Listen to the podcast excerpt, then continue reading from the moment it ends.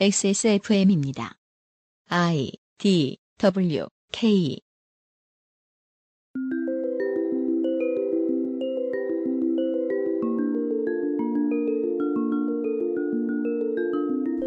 어떤 사고는 초동 대처가 너무나도 중요합니다. 똑바로 대응하지 않으면 두고두고 잘못된 선례가 되어 반복되거나 사람들에게 트라우마를 남겨 체제, 국가, 나아가 사회와 타인을 불신하게 만듭니다. 한국에서 있었던 일들은 많이들 기억하시겠죠. 이번 주와 다음 주는 일본인들의 마음속에 깊은 상처를 남긴 사건을 이야기해 보겠습니다. 2017년의 첫 번째 기묘한 이야기입니다.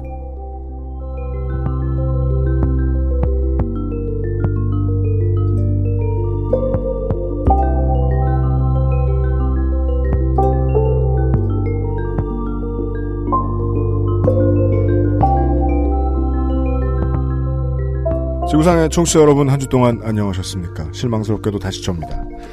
그것은 알기 싫다 233번째 목요일 순서입니다. XSFM의 유승균 책임 프로듀서입니다. 좋네요. 이런 것 제가 안 읽고.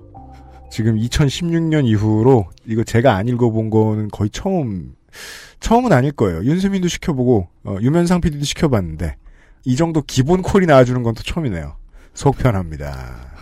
저희 방송사가 난민 수용 정책의 일환으로 해외에서 놀러 와서 갈 곳이 없어진 어, 어, 공부 노동자 홍소라 석사를 잠시 여기 묵게 하면서 일도 시키고 있습니다. 오랜만입니다. 안녕하세요. 홍소라입니다. 네. 어, 이번 주와 다음 주에 수고해 주시겠습니다. 한국에 어떻게 그 추방당하셨나요? 너 같은 거지는 이제 그만 공부하고 나가라. 네. 아, 그몇 년 전에 요파 씨의 사연 보냈었잖아요. 그렇죠.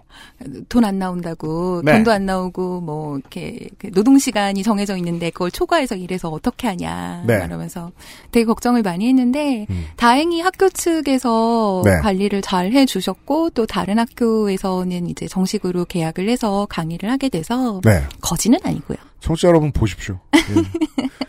이게 매우 그 우파적인 가치관이죠. 예. 어, 맨손으로 프랑스에 가서 어, 길바닥에 있는 거 주워 먹다가 아, 진짜 그랬어요. 알아. 알아. 예. 어, 이제 자랑스러운 월급쟁이가 된 예. 어, 홍소라 석사를 보고 계십니다. 아, 근데 월급이 들어오니까, 네. 생활이 달라지더라고요. 그죠. 어, 그러니까 월급이 그렇게 좋은 건지 몰랐어요.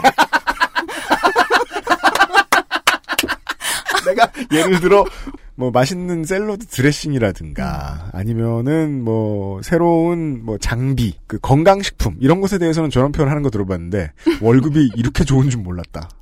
맞아요. 그죠. 어, 우리 같이 월급 생활 안 해보던 사람들은 깜짝깜짝 놀라죠. 그 월세를 밀리지 않고 낼 수 있게 됐다는 것. 아, 최악이야. 집주인 불쌍해서 어떡해.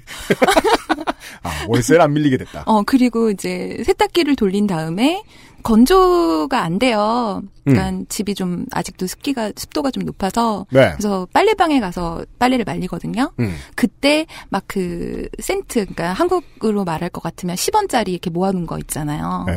그거 모아서 하나 하나씩 세서 가져가지 않아도 되게 된 거. 아. 카드 띡대고 막. 아니 카드는 안 돼. 아, 카드는 아직 못 만들었어요. 카드는 안 돼요. 네. 대출은 아직 안 된다 그러더라고요. 당연하죠. 대출, 대출부터 하려 그래. 아 요즘에 집이 너무 사고 싶은데. 뭔 소리야? 월급 다섯 달 모으면 집 삽니까? 어, 공부노동자 홍소라 석사를 에, 거두어드렸습니다. 이번 주에. 감사합니다. 예. 광고를 듣고 와서. 중요한 건, 에, 홍소라 석사가 아닙니다. 수많은 request로 인해서, 예, 어, 기묘한 이야기가, 원래 올 가을에 돌아올래다가 1년에 한 번이니까, 예, 좀 땡겼습니다. 올 여름을 기대해 주시기 바랍니다. 오늘이 첫 시간입니다. 광고 이후에 독점거래위원장과 에디터 윤세민 기자를 만나고 시작하지요. 그것은 알기 싫다는 한국에서 처음 만나는 반값 생리대 29days에서 도와주고 있습니다. XSFM입니다. 야, 하나만. 아, 야, 빨리 내놔봐. 있는 거 알아. 아, 좀! 가끔은 나도 너한테 달라고 해서 얻어 쓴 기억을 갖고 싶다. 반대의 경우가 없었지, 아마. 미안하다. 아, 바쁘지만 않았어도 만들어서 썼다, 진짜. 누가 원자재를 모르는 줄 아나. 일본이랑 미국은 창호지로 만들어서 싸냐? 장난치지 마라.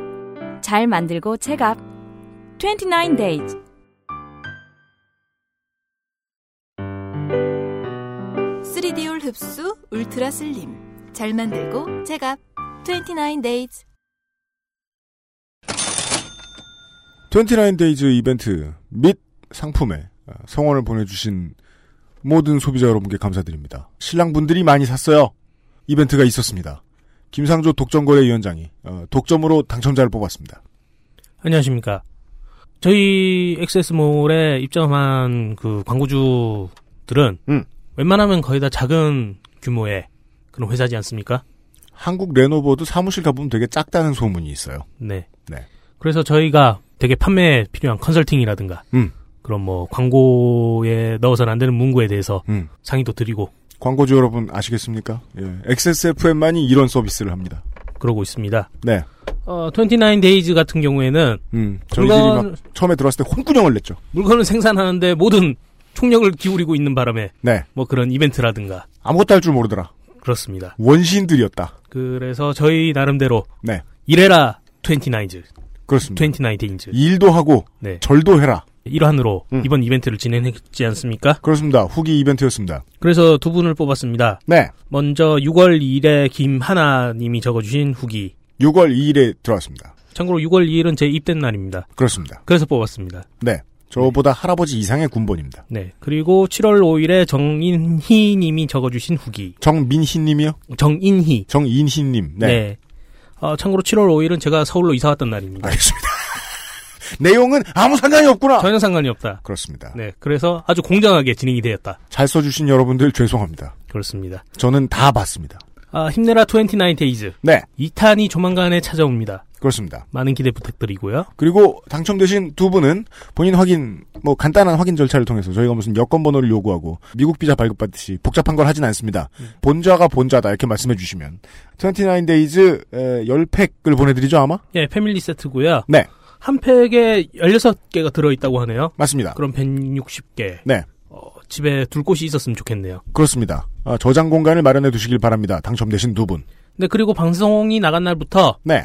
2주간, 네. 8월 3일까지죠. 8월 3일까지. 10 플러스 1 네. 이벤트 진행한다고 합니다. family 세트를 사시면 한 팩을 더 끼워드립니다. 그렇습니다. overnight 모델을 요청해 주시는 여러분들이 어, 액세스몰이 아니어도 29days 이용해 주시는 분들 중에 많다는 사실을 29days의 경영진이 알고 있습니다. 하지만 다시 한번 말씀드립니다만은 그들은 어, 생산밖에 모르는 사람들이라서 티를 잘 못 낸다. 준비는 하고 있는 것 같습니다. 그렇습니다. 네. 감사합니다. 김상조 독점거래위원장이었습니다.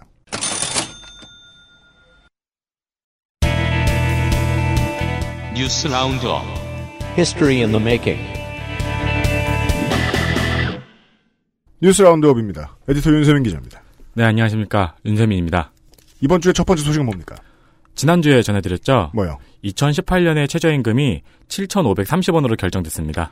어, 윤세민의 개인적인 관심도 있어요. 그래요? 최저임금 문제에 대해서는. 근데 이건 좋은 일이죠. 최저임금에 관심이 있는 언론인이 있다는 건. 되게 정말 화가 나는 것 중에 하나가 언론인들이 자기가 최저임금 이하를 받고 있는 사, 람이라는 사실을 잘 모르는 경우가 되게 많더라고요. 이번에 알게 되겠죠? 뉴스를 자기가 아무리 열심히 써도요. 그 상황을 자신한테 대입시켜 보는 데에는 조금 더 높은 레벨이 필요한가 봐요. 이번 최저임금 이슈가 나오는 숫자 있을 거 아니에요? 얼마냐? 음. 그게 마치 이번 정권의 전투력으로 지금 평가가 되고 있어서 그렇습니다. 네, 더 주목을 받고 있는 것 같습니다. 월급으로 치면은 157만 3,770원입니다. 네. 정규직도 이보다 못 받는 신입사원들 많죠. 그렇습니다. 인상률을 살펴보겠습니다. 최근 10년의 평균 인상률은 6.41%입니다. 음. 그리고 올해의 인상률은 16.4%입니다. 말도 안 되는 겁니다. 이거 사실. 그러니까 10년에 10년 동안 평균의 두 배가 넘게 지금 인상이 된 겁니다. 인상률로 치면 역대 네 번째인데 네 번의 경우 중 두 번은 최저임금제 시행 초기의 인상률이라서 확실히 올해가 이례적인 인상률입니다. 사상 최고 수준이라고 봐주셔야 될 것 같습니다. 천구 아 지금 연도가 정확히 기억이 안 나는데 한번 18% 인상된 적이 중간에 있습니다. 네. 아, 모두들 사업이 번창하셔서 음. 최저임금이 올라도 우린 어차피 그거보다 많이 주니까 상관없다라고 하시는 분들이 많아졌으면 좋겠네요. 네. 덕담밖엔 할 말이 없습니다. 저희들은. 왜냐하면 한쪽에서는 그 노동자, 노동자들의 당위만 이야기하고 한쪽에서는 자본가들의 당위만 이야기하니까 논의를 발전시키지 않으려는 전술을 쓰고 있달까요? 자기들도 음. 모르게. 네. 아, 경제지도 그렇고 진보지도 마찬가지. 그런 경우가 상당히 많습니다. 예. 어, 그냥 자기 인생에 어떻게 적용되는가만 잘 참고하시는 게 좋을 것 같습니다. 그 다음은 뭡니까?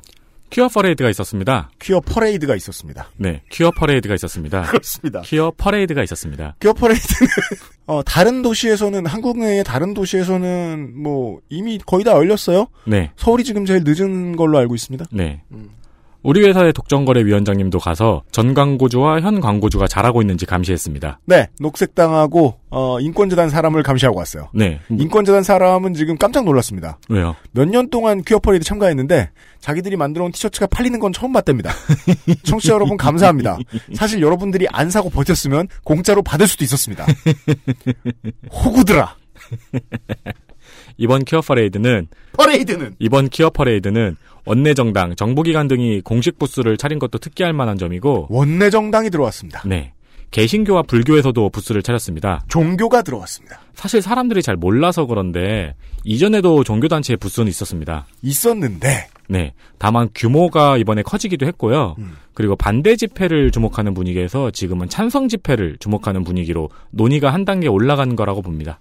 큰 그림을 보자면 어느 쪽의 노선을 선택했다고 하더라도 지금 종교가 어떻게 살아남느냐가 매우 중요한 의제고요. 네.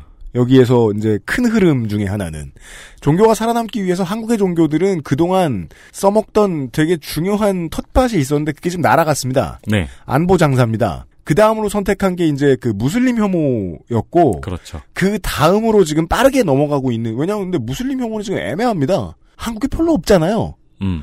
그래서 그 다음으로 넘어간 게 성소수자 혐오예요. 네. 근데 이 무슬림 혐오나 성소수자 혐오하고 안보 장사하고 다른 점이 있어요. 안보 장사는 인권을 논할 수 있어요. 끄트머리에. 그 끄트머리의 리추얼이 너무 중요해요. 우리가 보기에는 그냥 안보 장사만 하고 아무 빨갱이나 잡아서 두드려 패는 것 같지만 실제 교회 안에 들어가서 보면 마지막으로는 북한의 사람들을 위해 기도해 주거든요. 그래야 헌금이 나온단 말입니다. 그 전에 비해서 너무나 확실한 인권 탄압이라는 게 문제인 거예요. 음. 그 코드가 분명하면 종교 쪽에서는 그 장사를 하기가 힘듭니다. 어떻게든 인권을 집어넣어야 되거든요.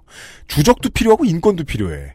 사람 일부에 대한 혐오는 미래가 없는 장사인 게 지금 종교한테는 좀 힘들 겁니다. 그래서 지금 종교단체들이 늘어나고 있다는 게 진보적인 개척교회 같은 곳들이 아니라 네. 큰 곳들도 슬슬 나오고 있다.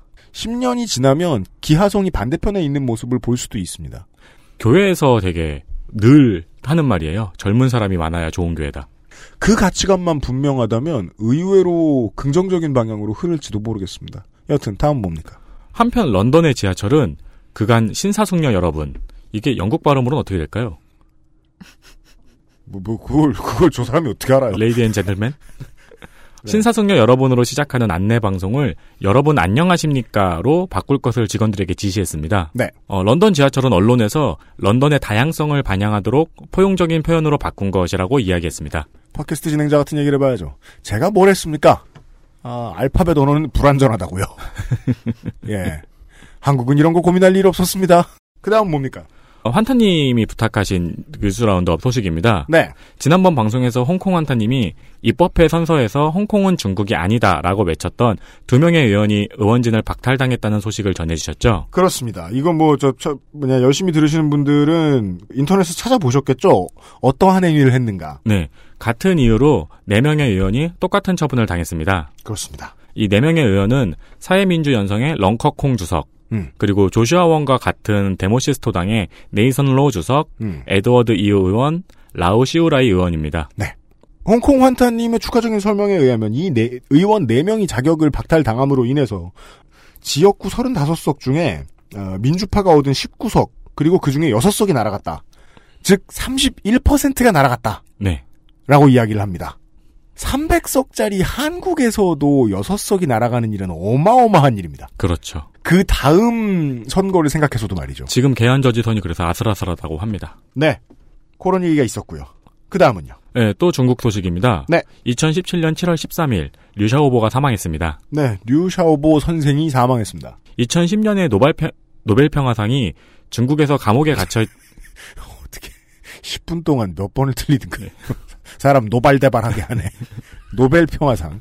2010년에 2010년 노벨 평화상이 중국에서 감옥에 갇혀 있던 인권 운동가에게 수여되자 중국이 노벨 위원회에 항의했다는 이야기는 기억이 나실 겁니다. 네. 국제 사회의 진상이죠. 이후 노르웨이가 무역 압박을 받았습니다. 그렇습니다. 어, 옥중의 수상자는 물론이고 대리 수상을 할 만한 모든 사람을 출국 금지시켰죠. 언제나 우리가 중국에 대해서 되게 좋아하는 점이죠. 기왕 속 좁을 거 더럽게 꼼꼼하다. 여튼 사인은 가남이었습니다. 생전의 가족은 독일에서 치료를 하겠다고 중국에 요구했지만 중국은 거부했습니다. 음. 현재 중국 본토에서는 류샤오보에 대한 언급이 일체 금기시되었지만 그렇다면 홍콩이 보여주죠. 홍콩에서는 추모 집회가 열렸습니다. 네. 그리고 오히려 지금 본토보다 해외 추모 열기가 더 뜨겁죠. 왜냐하면 화교 없는 동네는 없기 때문입니다. 어, 시신은 이틀 만에 화장되어 바다에 뿌려졌는데 외신들은 모두 중국 정부의 압박이 있었다고 추측합니다. 침탈 가능성이 엿보이죠. 네. 그리고 중국에서는 류샤오보와 관련된 정보들이 모두 차단되었습니다. 안 그러면 이상하죠. 웨이보에서도 그렇고 어, 중국의 카톡인 위챗에서는 류샤오보라고 쓰고 전송을 누르면 전송이 안 된다고 하네요. 그렇습니다. 그러니까 중국 정부가 거대한 심심이인 거죠. 그렇죠. 근데 네. 사람들이 지금 이런 류샤오보가 다 금지가 됐으니까 네. 주어를 빼고 그냥 쓴 거예요. 음. 그래가지고 어, Rest in Peace죠. RIP라는 단어도 RIP, 차단되었- 아, RIP. 네. RIP라는 단어도 차단되었다고 합니다. 그렇습니다. 중국에 인권사라는 것이 없습니다. 그죠? 있다면 류샤보 선생 같은 사람이 대표를 할 텐데 타계하셨다. 이런 소식이 있습니다. 이런 느낌이랄까요? 국정원 직원 자살 사건이 있은 다음에 제가 이제 그런 절망감을 느꼈어요. 앞으로 더 이것보다 더 나은 뉴스를 기대할 수 없을 것 같다 우리나라에서 우리가 지난주 홍콩 얘기를 소개해드리고 저도 이제 그런 생각이 정말 많이 들었거든요. 어, 홍콩 시민들의 생각들 생각도 혹은 공산당 이외의 정치사에 대해서 알고 있는 중국 시민들의 생각도 비슷하지 않을까. 앞으로 달라지는 일이 없을 것 같다.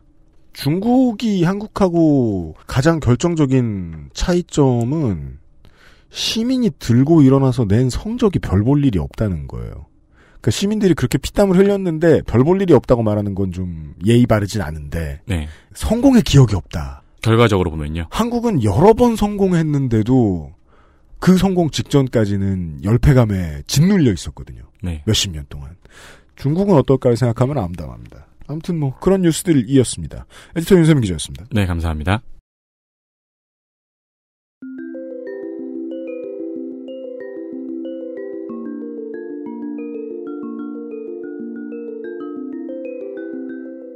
알았던 듯 몰랐던 르포. 기묘한 이야기.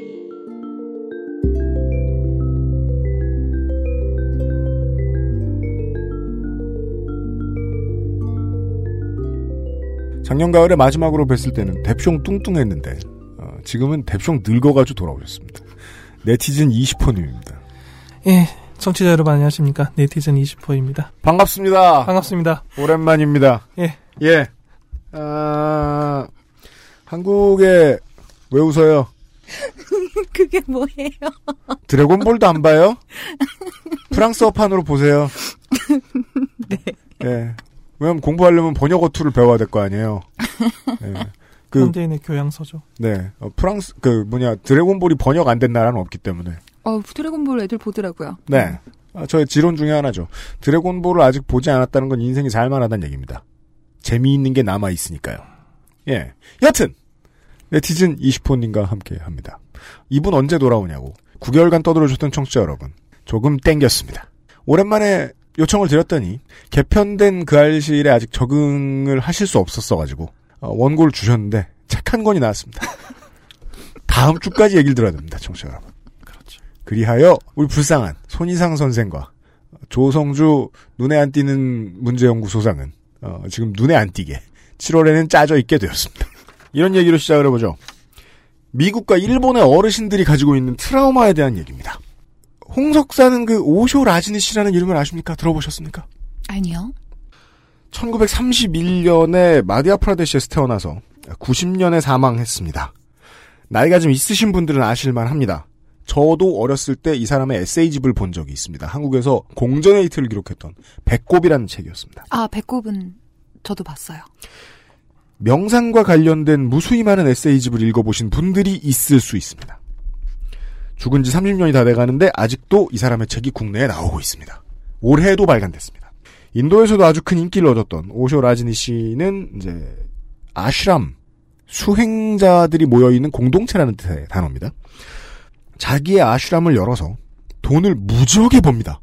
인도에서 돈 벌기 시작하면 끝도 없습니다. 인도인뿐만 아니라 서구에서도 되게 많은 사람들이 이 아슈람에 몰려들었다고 합니다. 이 돈을 들고 1981년에 미국으로 갑니다. 오쇼 라지니 씨는 오레곤의 사막지대에 미국판 아슈람을 만듭니다. 개척 아슈람이네요.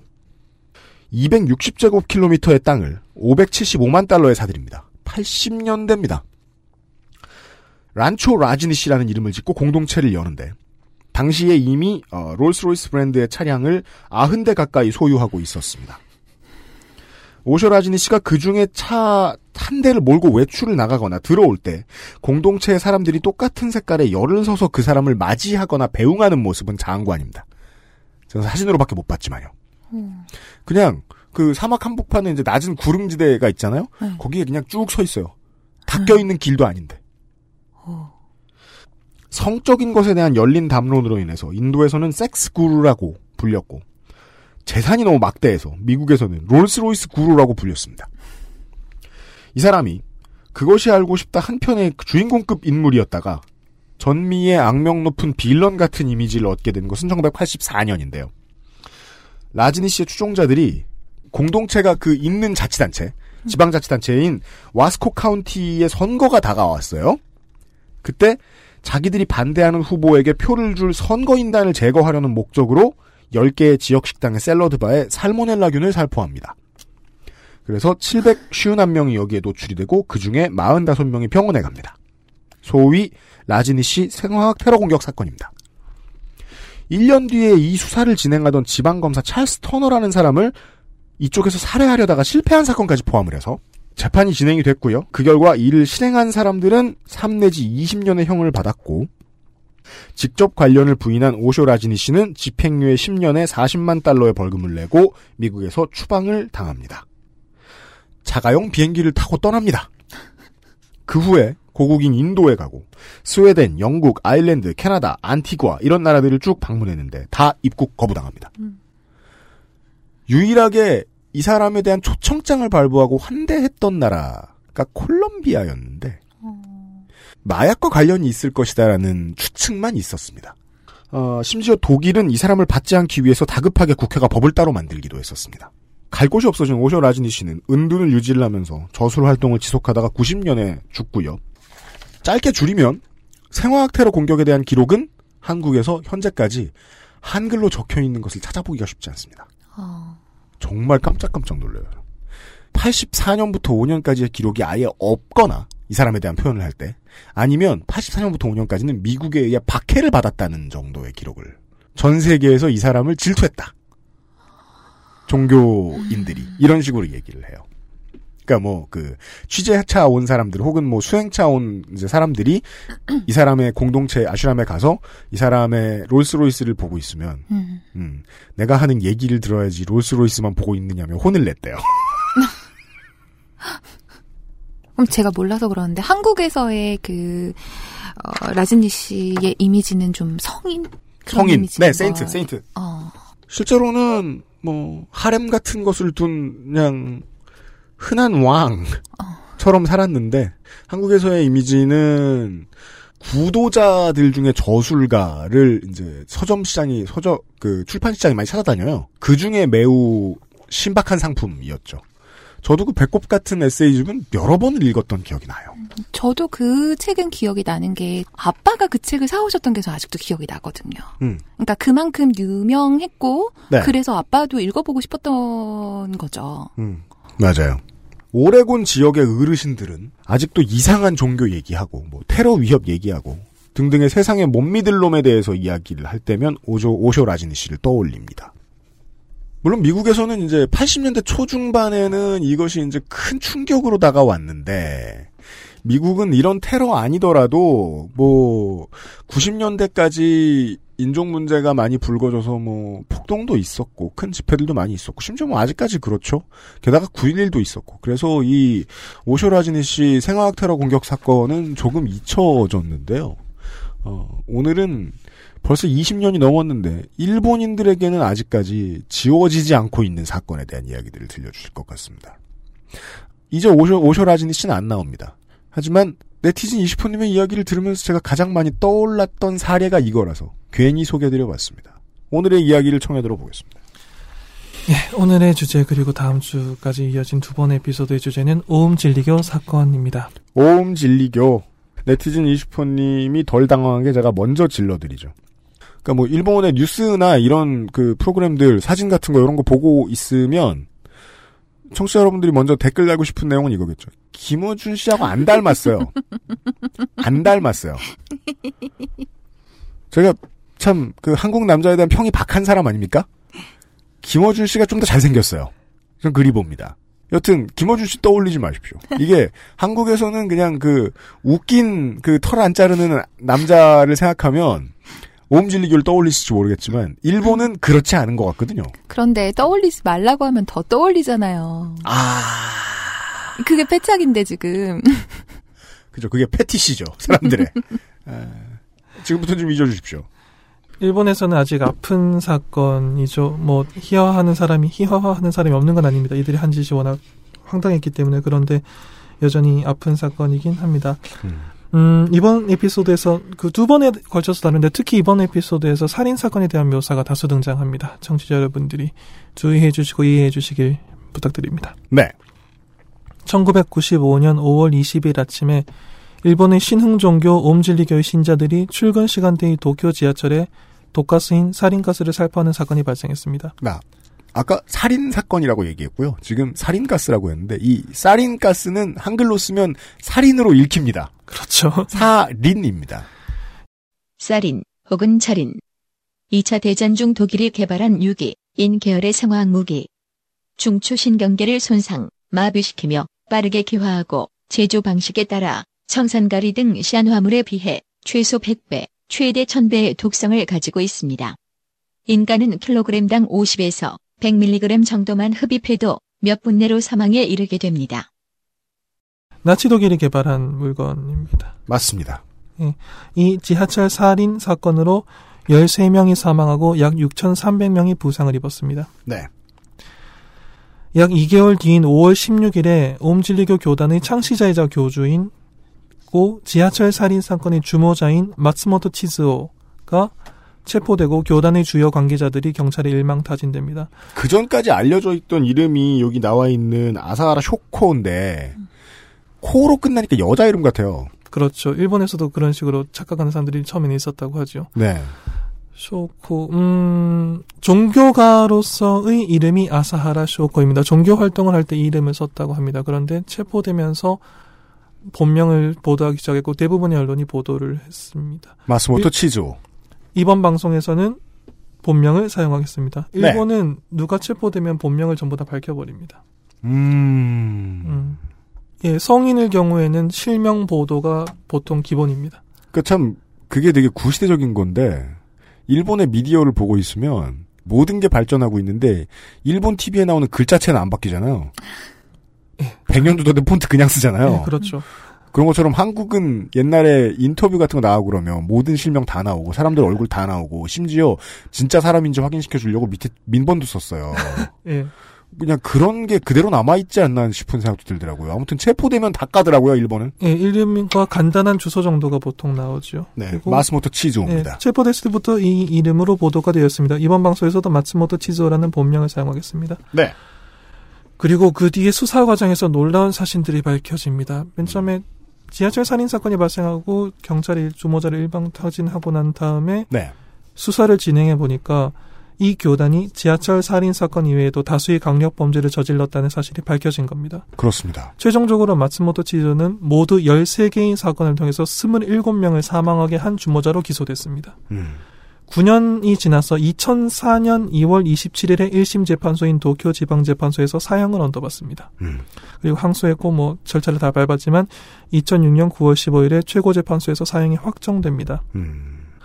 1996년 3월 27일 이후 2017년 현재까지 오늘 방송을 녹음하고 있는 이날까지 도쿄 구치소에 수감된 상태입니다. 네.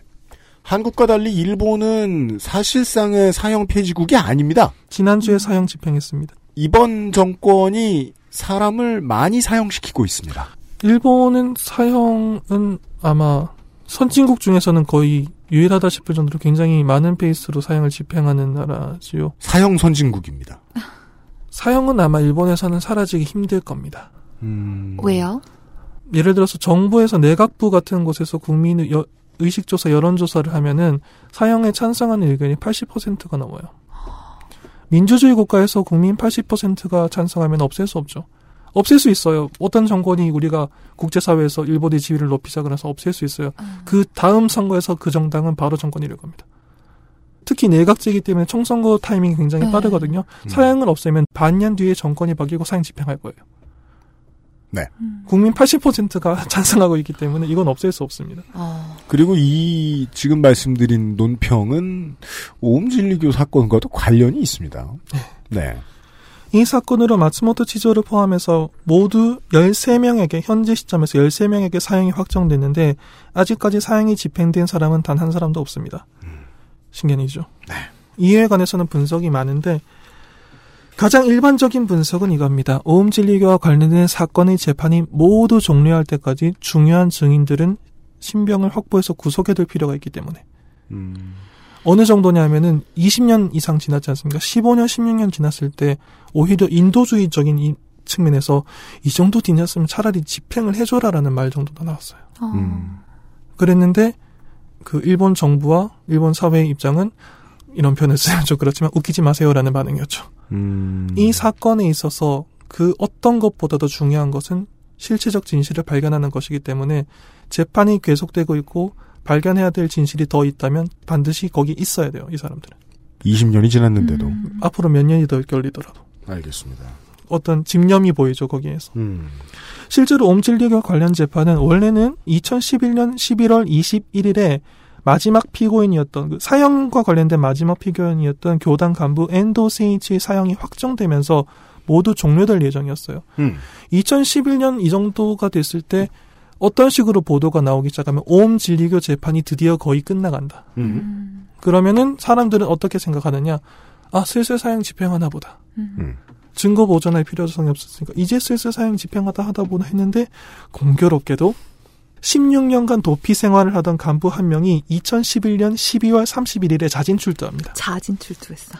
음, 이- 40일 뒤네요. 마지막 재 판결이 나는 것이 나온, 나온 뒤에. 그런데 이 사람은 나중에 재판 과정에서 나는 신앙을 버렸다라고 이야기를 해요. 음.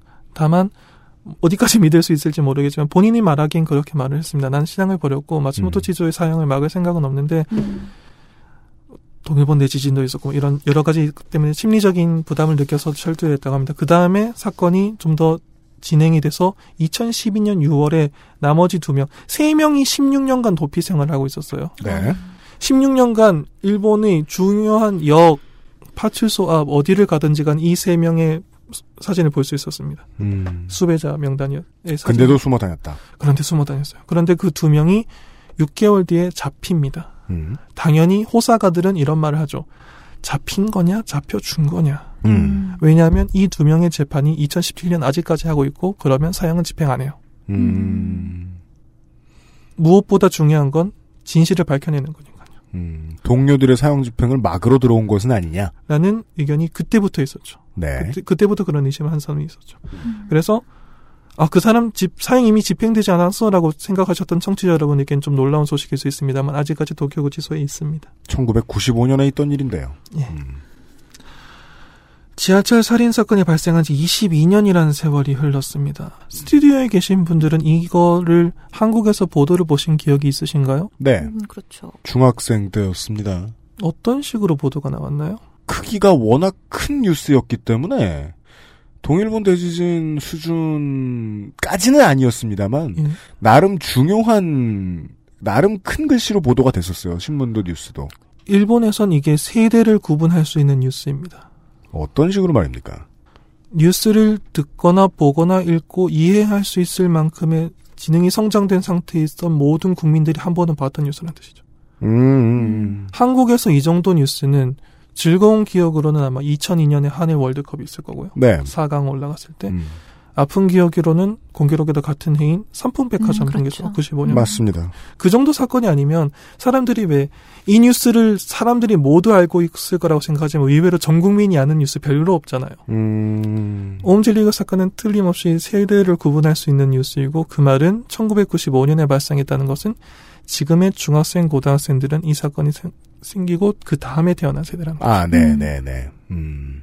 아마 지금의 한국의 중고등학생들이 삼풍백화점 사고를 생각하는 성수대교 사고 뭐 모르죠. 역사책으로 보셨겠죠, 그분들. 네. 제가 와우 아파트 붕괴 사고에 대해서 잘 모르듯이. 예. 예. 그렇게 세대를 구분할 수 있는 사건입니다. 그래서 지금 중고등학생들이 더 젊은 세대들이 오음질리교를 모르고 성장했다는 게 일본 사회의 고민 중의 하나예요. 그 이야기는 다음 주에 나옵니다. 알겠습니다. 22년이란 세월이 흘렀는데 아직까지도 일본 사회는 이 사건에서 완전히 벗어나지는 못했습니다. 예를 들어서요. 방금도 사형제 이야기가 나왔는데 일본이라고 사형제 폐지에 대해서 논의가 없는 건 아니에요. 음. 사형제 폐지를 강하게 주장하는 사람들도 집단들도 물론 많이 있습니다. 그런데 제가 청취자 여러분들께 장담할 수 있는 게 있어요. 음. 일본에 가셨던 아니면 뭐 영어권에 가서 일본에서 온 유학생을 만나셨던 세계 어디에서건 일본 사회 구성원과 여러분이 일본의 사형 제도에 대해서 토론한다고 칩시다. 음. 일본도 선진국인데 당당한 선진국인데 이렇게 국제사회의 인권 조류에 늦어서 되겠냐? 일본도 빨리 사형을 폐지해야 된다라고 여러분이 주장을 하셨다고 칩시다. 제가 장담하건대 여러분 반대편 테이블에 앉은 사람은 그러면 옴질리교 교주 마츠모토 치즈오도 사용하지 말라는 말이냐라고 대답할 거예요. 쉽게 얘기하는군요. 그 반박을 할 겁니다. 음. 그거에 대해서 여러분이 아니 제도를 이야기하는데 이렇게 감정적으로 극단적인 사례를 드는 거는 좀 맞지 않다라고 하시던가 음. 아니면은 사형에 반대하시는 분이라면 사형의 반대에 대한 자신의 의지를 관철시켜서 맞다 나는 그 사람도 사형은 절대로 해서는 안 된다라고 하시던가 음. 그건 여러분의 선택이에요. 그런데 중요한 건 일본 사회의 사형 폐지를 논의하려면 반대편에 있는 누군가는 반드시 이 말을 한다는 걸 전제로 하고 논리를 짜야 돼요. 음. 마츠모토 치즈오를 꺼낼 것이다. 그거를 대비하지 않고 사형제 폐지 discussion에 들어갔다는 거는 그 사람은 준비가 덜 된 겁니다. 음, 음, 음, 음. 반드시 그 말이 나와요.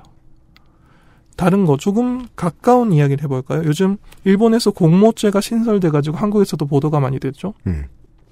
마음을 처벌하는 법이다 이런 식으로 보도가 많이 된 걸로 합니다. 네. 뭐 그것도 맞는 말이죠. 맞는 말인데 음, 일본이 지금 신설해서 문제가 되고 있는 공모죄의 가장 큰 문제점은 JTBC 2017년 6월 6일 일본 아베 정권이 범죄를 사전에 모의하기만 해도 처벌하는 공모죄 법안을 강행 처리했습니다. 이른바 국민의 마음까지 처벌하는 전방위 감시 사회에 대한 우려가 큽니다. 감시 사회를 우려하는 국민들이 거리로 나섰지만 허사였습니다. 자민당이 주도해 테러 등 준비죄, 이른바 공모죄 법안을 강행 처리했습니다. 아베 총리의 각해학원 수의학부 특혜 의혹이 국회에서 계속 다뤄지는 것을 막으려는 시도란 분석입니다. 시민에 대한 감시가 심해진다는 거예요. 음, 음. 공모죄라는 게 이런 식으로 작동됩니다. 예를 들어서 마푸구에 있는 XSFM의 미디어 센터가 그 한국 언론의 중심지잖아요. 여기를 아주 커요. 여기를 이제. 한국 언론을 지배해 보겠다 이런 사람들이 테러를 하려고 할 수 있어요.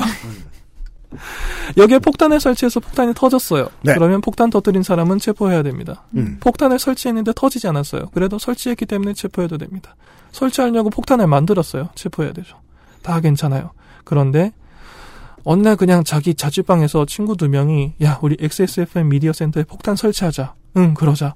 요 시점에서 체포할 수 있는 거예요. 네. 공모죄의 문제점은 이겁니다. 이 시점에서 체포하는 게 왜 나쁘냐, 두 사람이 나쁜 마음을 먹었는데 뭐가 문제냐라고 음. 질문을 하실 수 있죠. 음. 근데 여기에는 중요한 질문이 하나 따라옵니다. 자기 방에서 두 사람이 그런 말을 한 걸 국가가 어떻게 알았을까요? 네. 공모죄가 제대로 작동하기 위해서는 시민의 사생활을 일정 부분 감시해야 됩니다. 도청을 해야 되고 미행을 해야 되고 음. 이메일을 열어봐야 됩니다. 음.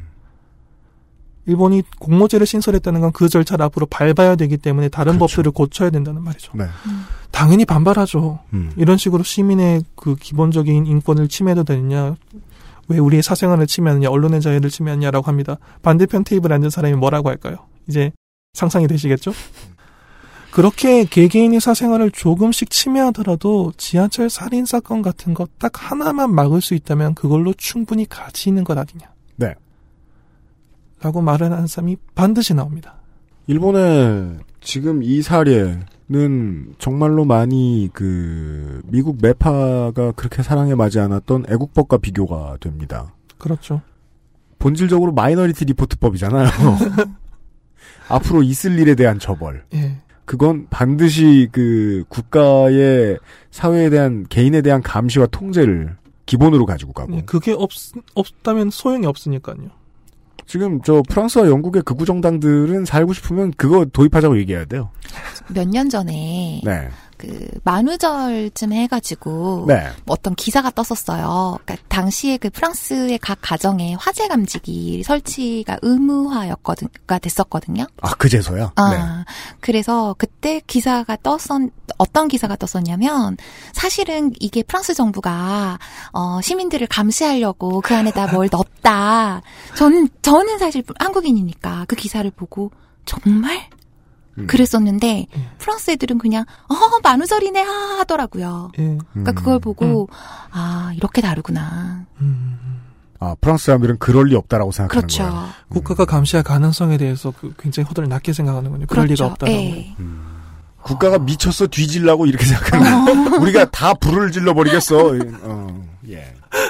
그런데 일본은 아니다. 일본 은 아니죠. 일본은 감시하려고 하면 감시할 수 있으니까요. 그리고 이런 이야기가 인권을 침해할 모든 사람의 인권을 있을 수 있는 사고 몇 가지를 위해서 감시할 수 있도록 만드는 상황을 원래 논의의 일고의 가치가 좀 없는 편인데 이걸 논의선상에 올리면 일본인들은 옴진리교를 떠올리기도 한다. 떠올리죠. 그렇기 때문에 그만큼의 사회적인 비용인 거죠. discussion을 할 때 저 사람이 오늘 discussion 60분짜리에서 5분째 옴진리교 꺼낼지 35분째 꺼낼지 그게 차이가 있을 뿐이지 꺼내긴 꺼내요. 음. 그걸 나왔을 때 반박할 논리를 구축해 두지 않고 discussion에 참가했다면 안 되는 거예요. 그러니까, 음. 그만큼 옴진리교가 아직까지 발목을 잡고 있는 거죠. 2017년에 공모죄를 토론, 토론할 때도. 그러니까 자유와 안전이라는 두 개의 큰 가치가 서로 상치되는 가치 중에서 안전에 중점을 두는 사람들이 사회적 트라우마로 활용하는 네. 여전히 활용하는 그 요소가 된다는 말씀이신 거죠. 그렇죠. 그래 봅니다.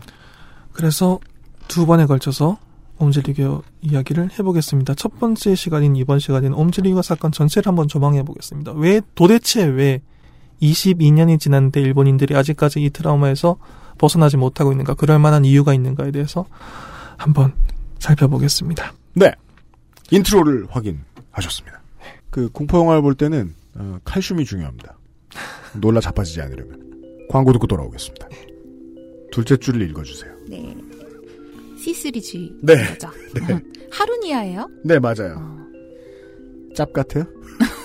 아론 아로니아 요즘. 방송 좀 들어요. 네.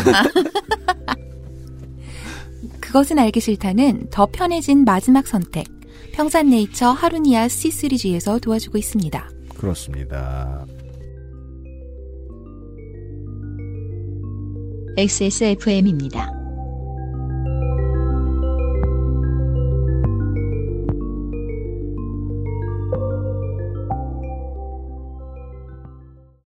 아로니아 하면 가장 먼저 생각나는 건 아로니아 진. 가장 간편한 아로니아는 하루니아. 평산네이처. 뉴스를 보면 운전을 못하겠어. 대형치돌 사고 급발진. 보복 운전에 폭력에 블랙박스 영상 보면 정말 무섭더라고. 넌 블랙박스도 없잖아. 그래서 살려고. 근데 찾기가 어려워. 뭐가 어려운데? 화질, 화각, 상시 전원, 가속도 센서, UI, SD카드 수명 관리 정도만 체크하면 되는데 이 중에 뭐가 어려워? 알았으니까 네가 한번 추천해봐. 하하! XS몰에 있는 미르 블랙박스. 기본 스펙은 확실히 갖추고 가격은 확실히 낮춘 미르 블랙박스 M8. 본사는 물론 50개 공인된 서비스 센터에서 믿을 수 있는 서비스.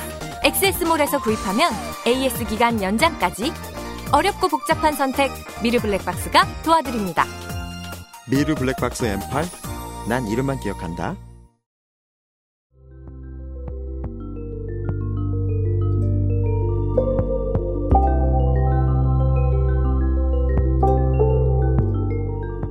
돌아왔습니다. 네. 그냥 소개만 드리기에도 사건이 매우 많아 보입니다. 네, 13개의 사건을 통해서 27명을 사망하게 했으니까요. 음. 그 사건 중에서 중요한 것들을 오늘 한번 살펴보겠습니다. 네. 오음진리교의 시작 1984년 2월 오음진리교는 1984년에 처음 시작됩니다. 오음진리교의 교주 마츠모토 치즈오는 1955년생이고요. 1984년에 도쿄에 작은 요가 교실을 개설합니다. 어, 여기서 주의해 주셨으면 하는 게 있는데 요가 교실이라고 하면 지금 요가 스튜디오를 생각하시면 안 됩니다. 지금 음. 그 조명이 굉장히 밝고 음. 벽한 면이 유리로 그 거울로 되어 있고 굉장히 건강을 위해서 좋은 요가 교실과 다릅니다. 이 당시 80년대의 요가 교실은 어, 초능력 수양소? 그 마스모토 치즈오의 사진들을 보니까요. 허경영 씨처럼 공중부양하는 사진이 있어요. 근데 딱 봐도 표정이며 딱 봐도 공중부양한 게 아니라 허벅지로 방금 뜬 거거든요. 오 이런 거 하던 사람이었네 싶더라고요. 그거 굉장히 중요한 사진입니다. 아 그래요? 아, 그 좀 이따 알겠습니다. 아, 좀 이따 나오는데 네. 그게 어, 역사적인 사진이에요. 아, 그렇군요. 안 좋은 의미로 역사적인 사진입니다. 알겠습니다. 초능력을 얻기 위한 정신수양 교실 같은 겁니다. 음. 마츠모토 치즈오는 1977년에 도쿄에서 대입학원에 들어갔다가 대입에는 실패하고 가정을 꾸린 다음에 침구사를 하거나 침구사라는 게 그 한국의 한의사 같은 게 일본엔 없습니다. 일본에서는 침과 뜸을 하는 자격이 따로 있어요. 그게 아, 국가 네, 자격인데 그 침과 뜸을 하는 걸로 생계를 이어가거나 아니면은 약국 경영 같은 걸 했습니다. 그러다가 이 당시부터 종교 활동, 특히 불교, 선교, 요가 등에 굉장히 심취하게 되고 자기가 요가 교실을 연 것입니다. 음. 이 요가 교실이 1986년에 오음 신선회가 되고 오음 신선회. 신선은 그 날아다니는 신선입니다. 네. 프레시아다는 신선이 아니고요. 1987년에 진지하게 말씀하셔. 네. 1987년에 오음 진리교로 이름이 바뀝니다. 당시 마츠모토 치조는 32살이었습니다. 32살에 종교를 열고 어, 개창자가 되었어요. 오음은 알파벳으로 치면 A, U, M이 되고요. 산스크리트 주문입니다. 원래 이 발음은. 일본어는 오음우라고 하는데 세 글자가 각각 우주의 창조, 유지, 파괴를 나타낸다고 하는데 어, 저는 여기서 가치 중립적인 말을 하긴 좀 힘드네요. 사실 이 집단의 사상 체제는 굉장히 허술합니다. 음. 그래서 별로 큰 의미를 부여하실 필요 없습니다. 알겠습니다. 그런데 여기서 옴이 그럼 요가할 때 그 옴 하는 그 옴인가요? 아마 그럴 겁니다. 왜냐면 제가 요가를 해본 적이 없어서. 네. 네. 예, 아마 인조인간은 요가 따위 하지 않아요. 스트레칭은 안 해도 됩니다. 저는. 오음 진리교가 단기간에 세력을 확장할 수 있었던 배경이 여러 가지가 있는데 그중 하나가 방금 말씀하신 그 사진이고 그리고 음. 일본에서도 유명하지만 한국에서도 오음 진리교라고 만약 여러분이 그 화상 검색을 하시면 이미지 검색을 하시면 이게 많이 나올 겁니다. 1980년대 일본의 오컬트 붐이라는 게 있었습니다. 아 오컬트가 유행했어요. 어마어마하게 유행했습니다. 음. 그리고 이 당시 일본에 나왔던 서적 중에 몇 개가 한국어로 번역되어 있는 걸 제가 나중에 보고 굉장히 놀란 기억이 있어요. 아 저도 지금 떠오르네요. 저 어릴 때 맞아요. 90년대 초반일 거예요, 이게. 그 초등학교 때도 그랬어요. 80년대 후반에도 예. 비과학적인 초자연적인 현상에 대한 책들이 지금에 비해서 되게 많았던 걸로. 피라미드가 어 떻고 피라미드 맞아요. 파워가 어떻고 뭐 우주와 교신을 하고 어쩌고 저쩌고 자연 발화마 이런 거. 맞습니다. 어. 그런 게 엄청난 붐이었어요. 음. 일본에서 붐이란 건 뭘까요? 책과 잡지가 많이 나온단 말입니다. 음. 그러면 번역하면은 한국에서도 팔 수 있죠. 그 그게 이제 TV에 화석처럼 남아서 매주 서프라이즈잖아요. 그게. 맞아요. 예. 서프라이즈 그 플롯이 80년대 유산이죠. 게다가 이 딱 우리 세대가 환상특급 보고 자라난 세대란 말이에요. 예. 음. 난 모른다. 아, 그때는 재밌는 거 보려면 재밌는 거 찾으려면 책도 그렇고 TV도 그렇고 다 이런 초자연적인 것들을 다뤄야 하긴 했던 것 같습니다. 일본이 80년대 오컬트 붐은 굉장했습니다. 그때 일본이 사랑했던 프레이즈들, 과학으로 설명할 수 없는 초자연적 현상, 초능력, 굉장히 유행했어요. 이런 관심이 치솟던 시절이었고, 그게 1990년대 신흥 종교 붐으로 이어집니다. 음. 오음 진리교에 관해서 제가 아까부터 신흥 종교라는 말을 쓰고 있어요. 이게 네. 좀 한국과 다른데 음. 한국은 아마 제가 말하려고 하는 이 카테고리의 종교를 말씀을 드릴 때 음. 많은 언론인들이 이단 사이비라는 말을 쓸 겁니다. 네. 이단과 사이비는 종교는 괜찮은 종교가 있고 좋은 종교가 있는데 그것의 반대쪽 끝에 있거나 비슷한데 닮았는데 사실은 아니다라는 뜻이잖아요. 가치 판단이 있는 나쁜 종교. 나쁜 종교라는 뜻이잖아요. 그 말은 좋은 종교도 있습니다라는 게 전제가 되어 있잖아요. 일본은 종교에 있어서는 상당히 가치 중립적이에요. 음. 신흥 종교인 거예요. 새롭게 흥한 종교일 뿐인 거예요. 음. 새롭게 세력을 얻고 있는 종교 붐이 1990년대 굉장히 많이 있었습니다. 그건 이제 사우스파크에 나온 명언을 참고하시면 좋습니다. 어, 종교는 어, 면세받으면 종교. 음. 아니면 악당. 그렇죠. 당시 일본은 버블 경제로 경제적인 윤택감이 뭐 거리에 넘치고 있었던 데니까요. 사람들이 먹고 사는 것에 걱정이 없으니까는 정신적인 윤택감을 추구하게 되는데 그게 조금 기이한 방향으로 음. 가게 된 거죠. 과학 문명이 발달하고 있는 도중에. 웰빙 열풍이었군요. 그것 중에 하나가 일정 부분이 오컬트 붐과 신흥 종교 붐으로 치달은 거죠. 그리고 이 조류를 오음젤리그는 굉장히 효과적으로 활용합니다. 1985년 10월에 마츠모토 치즈오는 한 오컬트 잡지에 내가 수양을 해서 공중 부양에 성공했다라면서 사진과 기사를 내보냅니다. 아, 제가 본 그 사진이군요. 이게 왜 중요하냐고 하면은 이 사진으로 많은 사람들이 당시에 속았거든요. 근데 지금 그 사진을 보고 있으면 방금 떴기 때문에 눈도 제대로 못 뜨고 있어요. 응? 이러고 있어요. 과거의 일을 생각할 때 지금 사람 그 현대의 사람들이 많은 것을 머릿속에서 지워줘야 되잖아요. 당시 사람들은 포토샵이란 건 당연히 쓰지 않았고요. 그렇죠. 80년대니까요. 여러분 기억하실지 모르겠습니다. 80년대는 카메라는 고급품이었어요. 사치품이었어요. 그럼요. 특히 렌즈박 바디를 따로 살 수 있는 카메라는 비싼 물건이었습니다. 그럼요. 가질 수 있는 사람이 몇 명 없고요. 그렇기 때문에 지금은 중학생, 고등학생들도 스마트폰 카메라로 할 수 있는 카메라 트릭이 당시에는 통했던 거예요. 음. 물론 그걸 간파할 수 있는 사람은 당시에는 있었죠. 그런데 지금처럼 이렇게 인터넷 게시판으로 하 이거 바보 거짓말이다 이런 말을 하는 게 아니니까 게시판에 남질 않으니까. 각자 잡지책 보고 집에서 읽고 있는 거예요. 그럼 속는 사람은 그대로 속아 속아 넘어가는 겁니다. 음. 이게 교세를 확장하는데 굉장히 큰 영향을 미칩니다. 중요한 간부들 중에서도 이 사진 보고 입, 그 입교한 간부가 있을 정도예요. 음. 물론 지금도 공중부양 사진은 찍으려면 테크닉이 좀 필요하긴 하죠. 그죠? 예. 네. 일단 공중에 부양해야 돼요. 공중에 잠깐 떠야 되고. 네. 염력이 필요합니다. 그게 공중에 멈춰 있는 것처럼 보이려면 셔터 스피드가 500분의 1초보다는 빨라야 돼요. 그러려면은 음. 그 렌즈가 밝거나 좀 뭔가 있어야 되는데. 원래 저렇게 얘기해야 되는데. 네. 그런 기술이 없으면 공중을 부양해야 됩니다. 네. 그런데 이것 때문에 오컬트 문화에 심취해 있던 청년들을 신도들을 확 끌어들입니다. 그리고 신흥 종교 붐을 타면서 심지어 1991년 9월에는 아사히 TV의 유명한 방송에 이 옴질리교 교단의 간부와 교주들이 전부 다 출연해서 토론을 할 정도로 언론에도 출연을 했어요.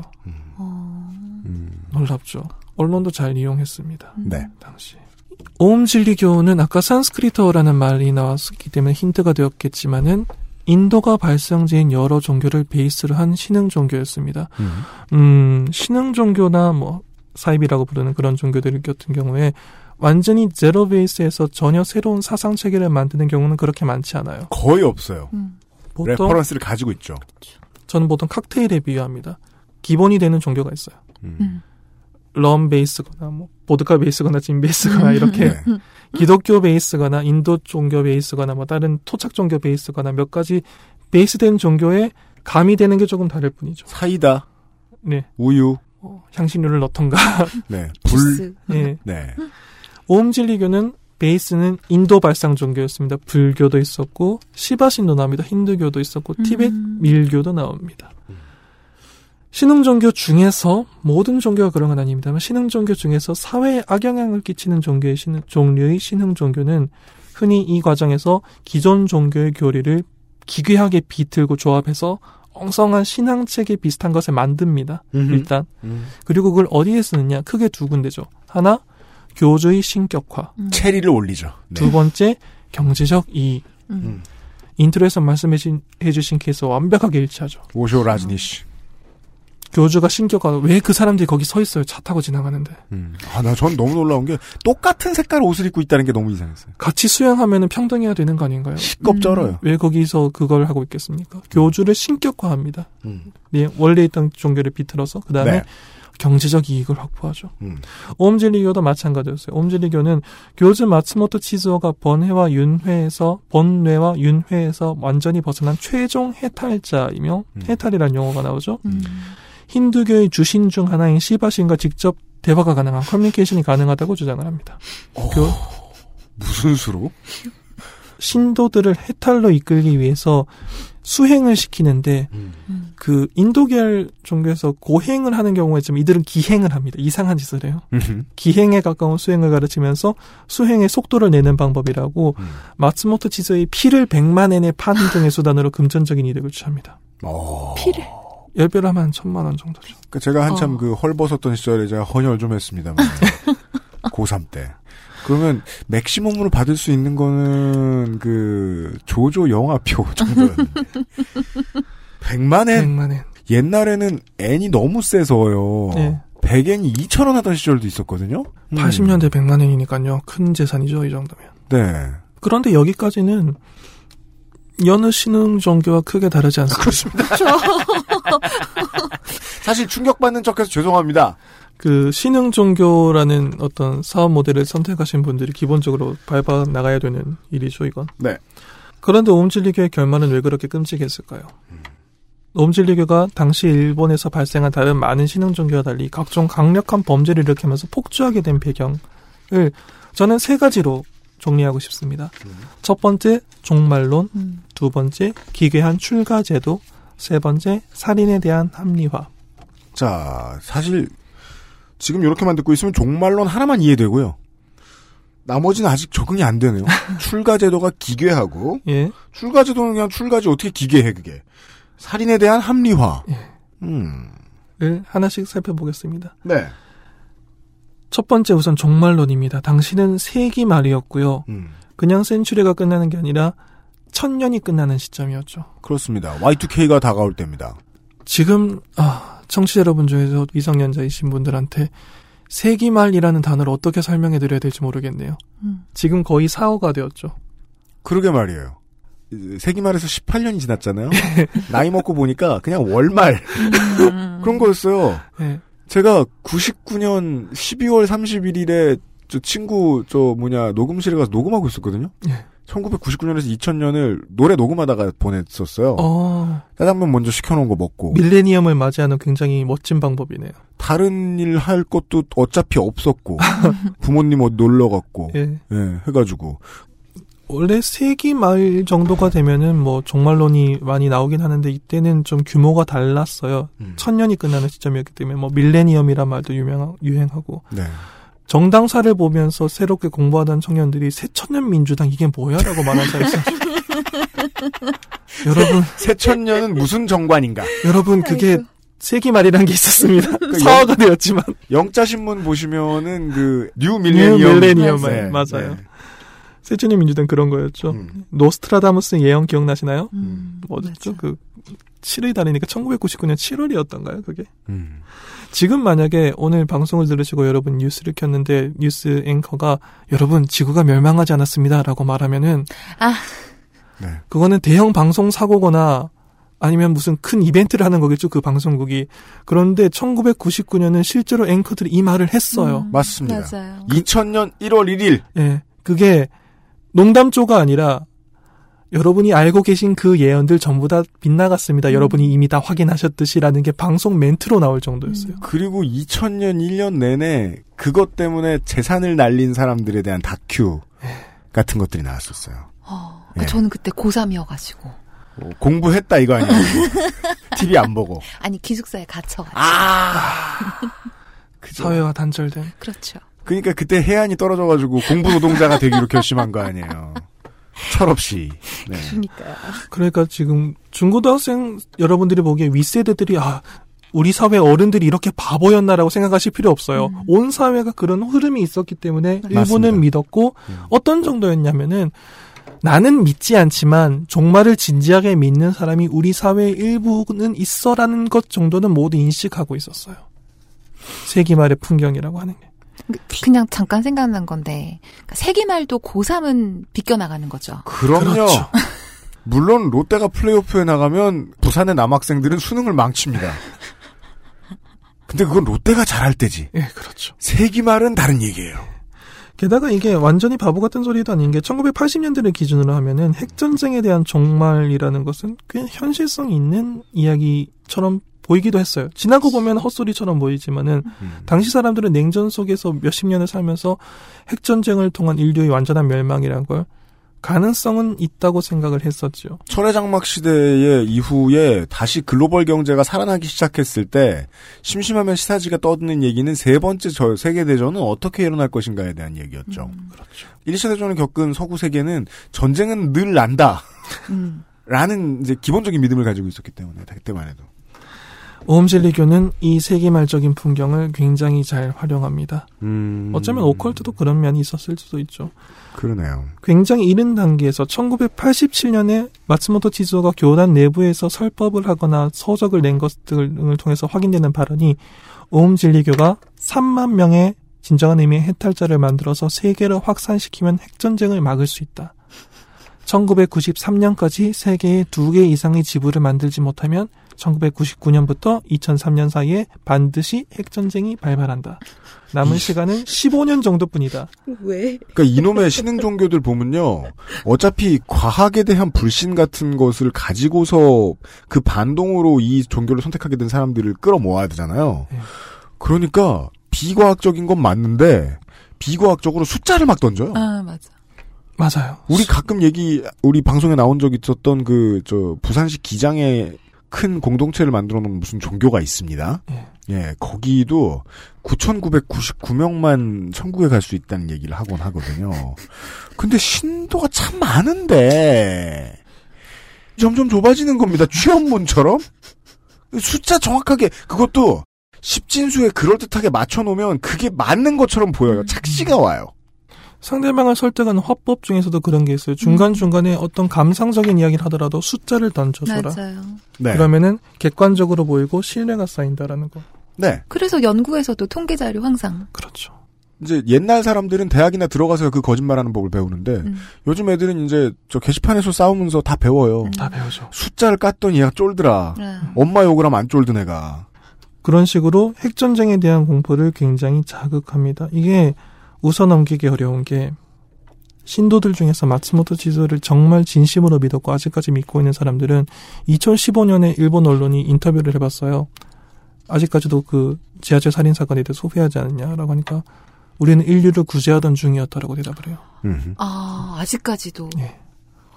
이게 웃어 넘길 일이 아니었던 거예요. 종말론을 통해서 상대방을 세뇌하고 그걸 통해서 이것은 더 많은 인류를 구하기 위한 길이다라는 신념을 심어준 것이 굉장히 중요한 포인트였습니다. 네. 그게 종말론이고요. 두 번째 출가제도입니다. 출가제도 이게 궁금합니다. 저는 너무. 오음제리교는 1986년 9월에 출가제도를 만들었으며 당시 이미 20명의 출가제도가 있었 출가자가 있었던 걸로 보입니다. 문제는 내용이에요. 1989년에 확립된 출가 시의 서약 요지는 다음과 같습니다. 출가 중에는 교단에 폐를 끼치지 않는다. 네. 가족, 친척과 인연을 끊는다. 가출 가출인데요. 네.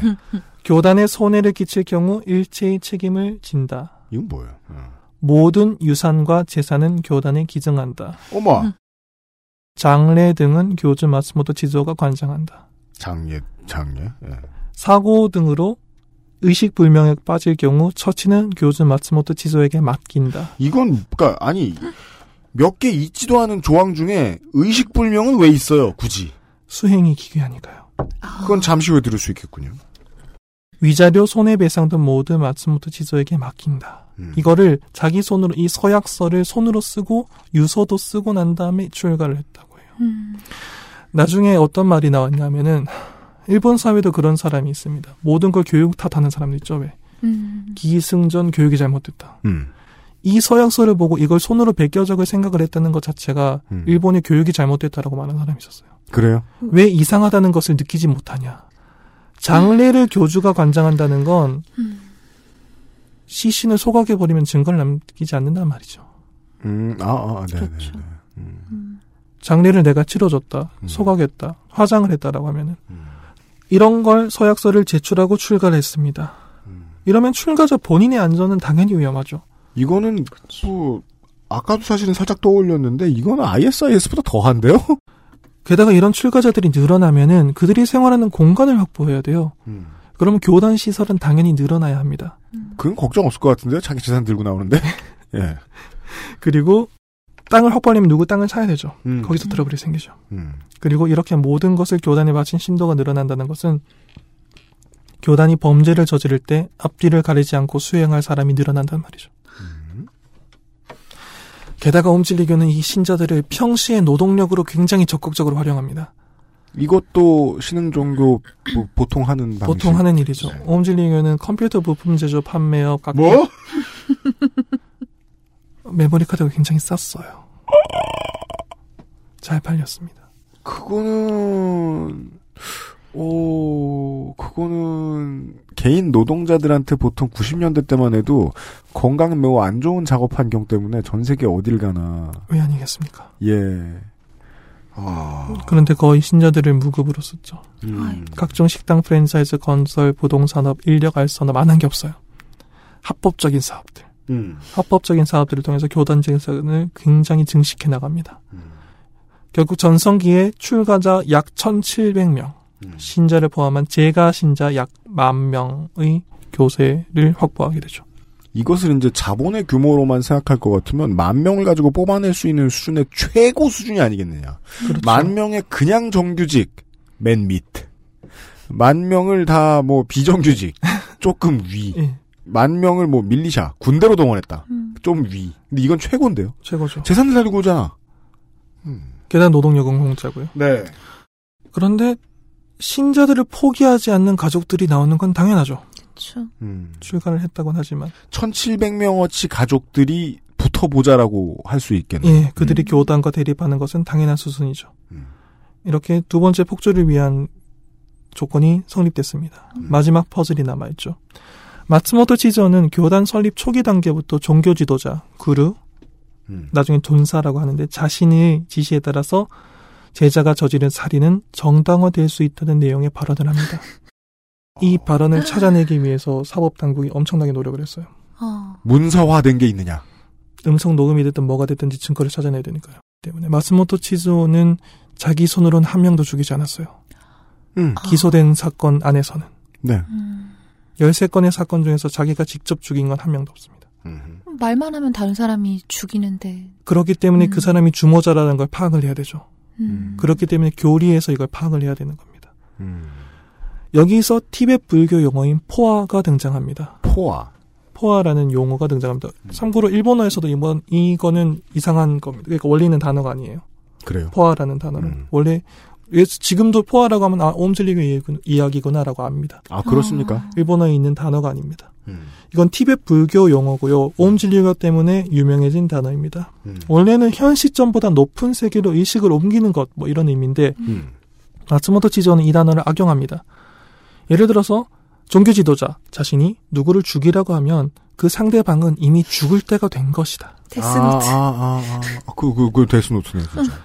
그대로 두면 이 사람이 악업을 쌓아서 지옥에 떨어질 텐데 제자를 써서 이 사람을 죽이면 이 좋은 타이밍에 죽었기 때문에 이 살해당한 사람의 영혼은 좋은 곳으로 가게 되고 내가 이 사람을 다시 현생에 살려서 윤회를 시켜서 더 좋은 수행을 시키게 되고 그러면 살해당한 사람도 구제되고 살해를 시킨 제자도 공덕을 쌓게 된다.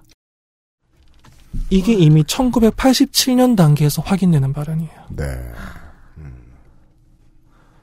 그 말은 상당히 초기부터 교주의 명령에 따른 살인은 정당화될 수 있다. 심지어 살인 지시는 제자 본인과 상대방마저 공덕을 쌓게 하고 구제당은 좋은 일이다. 요세 가지가 모이면 폭주를 할 수 있게 되죠. 종말을 막기 위해서 인류를 구제해야 되고 출가한 신자들을 몇 천 명 단위로 천 몇백 명 단위로 가지고 있고 그들은 명령을 받으면 살인을 할 수 있다면. 네, 이렇게 오음질리교가 폭주를 하기 위한 조건이 모두 갖춰졌습니다. 그게 그 저 그것이 알고 싶다에서만 이런 거 비슷한 거 많이 들어봤지. 그, 아 10분 쪽이요. 네, 실제로 이게 그 그게 교단에 내가 들어왔어. 거기에서 이런 설교를 들어. 그 상상을 해봤거든요. 빨려 들겠는데요. 저는 그렇게 생각해요. 예. 그 내 몸을 의탁하기 쉬운 매력적인 비논리예요. 나도 구하고 남도 구했다. 그죠? 악행인 줄 알았는데 좋은 일을 내는 거야. 그런 얘기였습니다. 광고를 듣고 돌아오죠. 그것은 알기 싫다는 기억보다 정확한 기록 미르 블랙박스에서 도와주고 있습니다. XSFM입니다.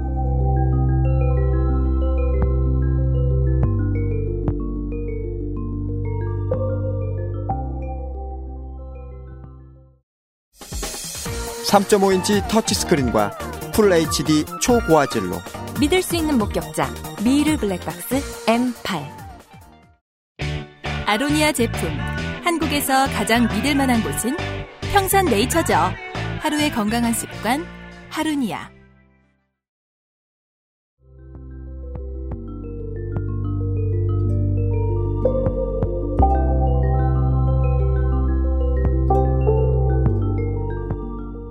돌아왔습니다.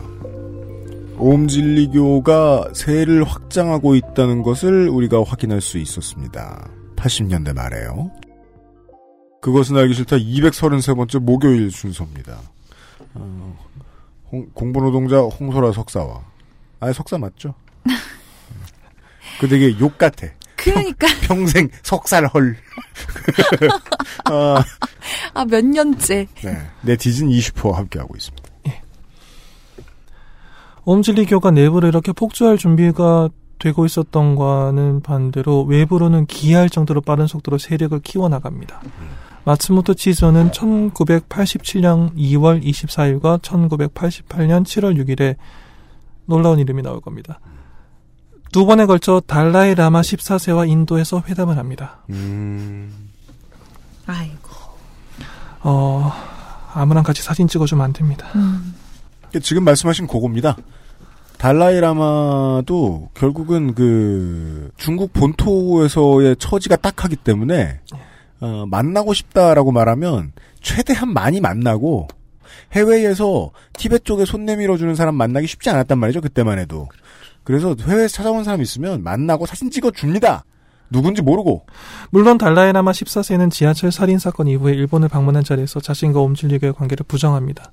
그런데 옴질리교가 특히 교단 초기에 달라이라마라는 이름을 그 권위를 교세 확장에 적극적으로 이용한 것은 부정하기 어려운 사실입니다. 네, 한국에서 선거할 때 도통 우리가 모르겠는 우리 동네 후보들이 자기네 당 당수나 당직 저 유명한 국회의원 혹은 대통령하고 사진 찍은 거 포스터에 쓰는 거하고 똑같습니다. 그러니까 그냥 처음에는 사진으로 시작했다가 TV 나가가지고 알리고 이제 달라이라마까지. 그러니까 완전히 아 이거 괜찮은 건가 보다 이렇게 되는 거죠. 뭔가 권위가 어. 붙는 거죠. 네. 그렇게 외부로 교세가 확장되는 가운데 내부 고지방 다이어트 같은 건가 보네요. 한동안 엄청들 해봤어요 사람들이 한국에서 어 효과 본 사람 있나요? 모르겠어요. 양돈 농가요. 돈을 많이 벌었으니까 웰빙이 돼서 이제 그 트레이닝 받고 뭐 이러셨겠죠. 그렇게 외부로 교세가 확장되는 과정 중에서 내부에서는 비극이 발생하기 시작합니다. 교단 내부 살인 사건 1989년 2월 10일 오음진리교의 수행은 고행이라기보다는 기행에 가까웠습니다. 이상한 짓들을 했어요. 1988년 8월에 후지산 부근에 개설된 옴진리교 총본산, 총본부, 그, 일본 전국 각지의 시설들을 많이 지었는데, 중요한 것은 도쿄에 건물이 있었고, 그 다음에 후지산 부근에 자신들이 교단 시설을 세웁니다. 땅살 돈은 많았겠죠. 그렇겠죠. 건물도 세우고 해서 총본부를 만들었는데 거기 수행 내용 중에서 절대로 따라하지 마십시오. 수중에 몸을 완전히 잠긴 삶에 가사 상태가 될 때까지 숨을 참는 것. 교주인 마츠모토 치소의 뇌파와 동조하기 위해서 전기가 통한 헤드기어를 쓰고 머리에 수볼트의 정류를 흘려 넣는 것. 심지어 땅 속에 파묻힌처럼 며칠씩 명상하는 것 이런 것들이 있습니다. 이게 아이고. 교단의 홍보 자료에 영상으로 남아 있어요. 아직까지 볼 수 있습니다. 이건 뭐 인도주의가 발전되지 못했던 시절에 사형 집행하는 법 같나요? 그 왕자의 게임에서 네. 강철군도 그럴 예. 거기서나 볼 수 있는 네. 느낌입니다. 그걸 1980년대 후반에 일본에서 하고 있었던 거죠. 게다가 본인들이 원해서. 네, 스턴트맨 말고 이 정도 수행 과정을 하면서 사고가 안 생기면 이상하죠. 1988년 9월 22일에 후지산 총본부에서 수행을 하고 있던 신자 한 명이 괴성을 지르면서 소란을 피우기 시작했습니다. 아마 나중에 증언들을 모아보면 일종의 발작 증세였던 것 같아요. 네, 뭐 산소가 뇌에 많이 공급이 안 된다거나 하는 상황에서 게다가 식사량도 좀 적었다고 하는데 이 신자들 자체가 음. 신흥 종교들이 자주 쓰는 수단 중에 하나입니다. 사람이 잘 먹고 잘 자지 못하면 제대로 된 판단을 못해요. 음. 발작 증세를 보이는 신자 한 명이 나옵니다. 마츠모토 치즈오는 보고를 받고 난 다음에 그 신자를 목욕탕으로 데려가서 머리에 물을 뿌려서 안정시키라라고 지시를 합니다. 당연히 잘못된 짓입니다. 음. 응급처치에 대한 굉장히 기본적인 지식도 없었다는 말이죠. 신자 여러 명이 이 지시에 따르는 과정에서 발작 증상을 보이던 신자가 사망합니다. 마츠모토 치즈오는 이 사실을 알게 되자 신자의 사망을 외부에 공표하거나 경찰에 알리면 교단의 기세가 꺾이고 되고 인류를 구제하는 계획이 늦어지면서 너희들도 동의해라 라고 말을 해서 사망한 신자의 시신을 소각해서 증거를 인멸합니다. 아, 뭐 어느 정도 예측하실 테니까 청취자분들께서도 앞으로 있을 많은 일들의 시초가 이거였군요. 그리고 그 사업을 하는 업주로서의 마츠모토 치즈오의 입장에서는 한참 잘 나갈 때 이런 일이 생겼다라는 생각을 했을 수 있겠죠. 그렇다면 그렇죠. 막고자 했겠죠. 아까부터 계속해서 국내 뭐 대기업들의 사례들도 중첩되기도 하고 그렇습니다. 그 교단에 출가할 때 썼던 계약서의 무서움이 여기서 나오는 거죠. 음, 그러네요. 장례를 교주가 관장한다. 가족 친척과 인연을 끊고 의식 좀 불명에 빠질 경우에 처치는 교주가 다 하고. 여러분에게 그런 계약서나 서약서를 들이미는 사람이 있으면 최대한 빨리 그 자리에서 벗어난 다음에 경찰에 연락하십시오. 음흠. 1989년 2월 10일에 지난해 9월에 발작 증상을 보인 신자가 사망하는 것을 같이 지켜봤던 신자 중에 한 명이 옴질리겨 탈퇴를 선언합니다. 간부들은 이 신자를 교단 시설 한 곳에 묶어두고 마츠모토 치조에게 보고를 합니다. 아, 이 사건이 끝난 게 아니군요, 지금. 예. 음. 이 내가 탈퇴하겠다라고 선언했던 신자가 나를 끝까지 여기서 잡으면 교주인 마츠모토 치조를 죽여서라도 여기에서 나가겠다라고 말을 했다고 해요. 아. 그 말을 듣고 마츠모토 치조가 굉장히 화를 냈다고 하는데 이 신자가 외부로 나가면 이 신자는 그 사망 사건을 본 사람입니다. 음. 외부에 나가서 밝힐 수 있죠. 그러면 자기에게 이득이 안 된다고 할까요? 아니죠. 구제가 늦어진다고. 인류를 구하는 계획이 늦어진다고 하죠. 간부들에게 이 신자를 다시 한번 설득하고 설득에도 듣지 않으면 포화시키라고 명령합니다. 확인된 것 가- 가운데 최초의 살인 명령이고 포화라는 단어가 살인 지령으로 사용된 첫 사례입니다. 이 신자는 간부들이 거듭된 설득에도 마음을 바꾸지 않았고 결국 간부들은 이 신자를 목을 눌러서 살해합니다. 그리고 시신은 당연히 소각했죠. 음. 교단 내부에서 신자를 상대로 살인 사건이 발생한 겁니다. 그런데 이 사건은 상당히 오랜 기간 동안 묻혀져 있었습니다. 아, 결국은 전국을 떠들썩하게 했던 그 사건이 발생하기 전까지는 예. 알래야 알 수가 없었던 상황이었겠군요. 그렇죠. 알겠습니다. 다시 한번 확인을 시켜드리죠. 그 이번 주와 다음 주에 목요일 금요일 방송 분량은 어떤 분들께는 청취를 권하지 않습니다. 네, 네. 앞에 이미 강조를 한 번 더 드렸는데요. 그 또 말씀드리는 이유는 뭐냐면은 내일 방송 분량 때문에 걱정이 되기 때문이기도 합니다. 아, 오늘은 여기까지만 하고 내일 그 다음 이야기를 좀 들어보도록 하죠. 네티즌 20호가 수고해 주셨습니다. 고맙습니다. 감사합니다. 네. 그것은 알기 싫다는 건강한 라이프 스타일 파트너 아임닭에서 도와주고 있습니다. XSFM입니다.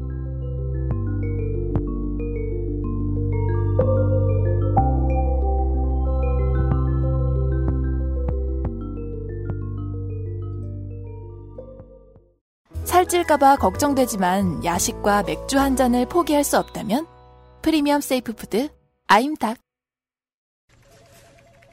이대리 맨날 살 뺀다면서 점심에 웬 소세지야? 에이, 과장님. 이건 기름지고 짠 마트 소세지가 아니고요. 아임닭 닭가슴살 소세지예요. 어, 이것도 닭가슴살이야? 한 입에 먹기 편하게 생겼네? 아이 참 과장님 아임닭 큐브잖아요. 국내산 현미가 들어가서 정말 부드럽고 다이어트에 딱이라고요. 질리지도 않고 먹기도 간편해서 요즘 다이어트 하는 사람들은 다 이거 먹어요. 닭가슴살을 가장 맛있고 간편하게 먹는 법 프리미엄 safe food 아임닭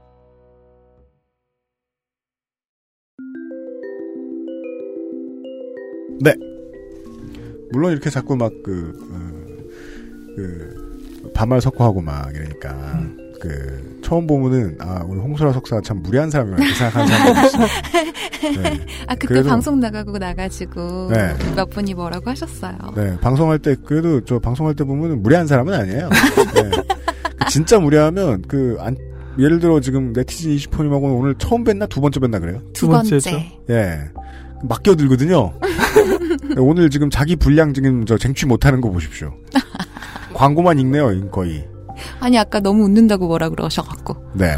어, 내일 이 시간에 나머지 이야기들 가지고 인사를 드리겠습니다. 어, 공부노동자 홍석사가 다시 나올 겁니다. 네, 유승균 PD였습니다. 내일 뵙죠. 안녕히 계십시오.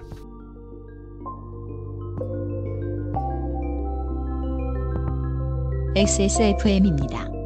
I D W K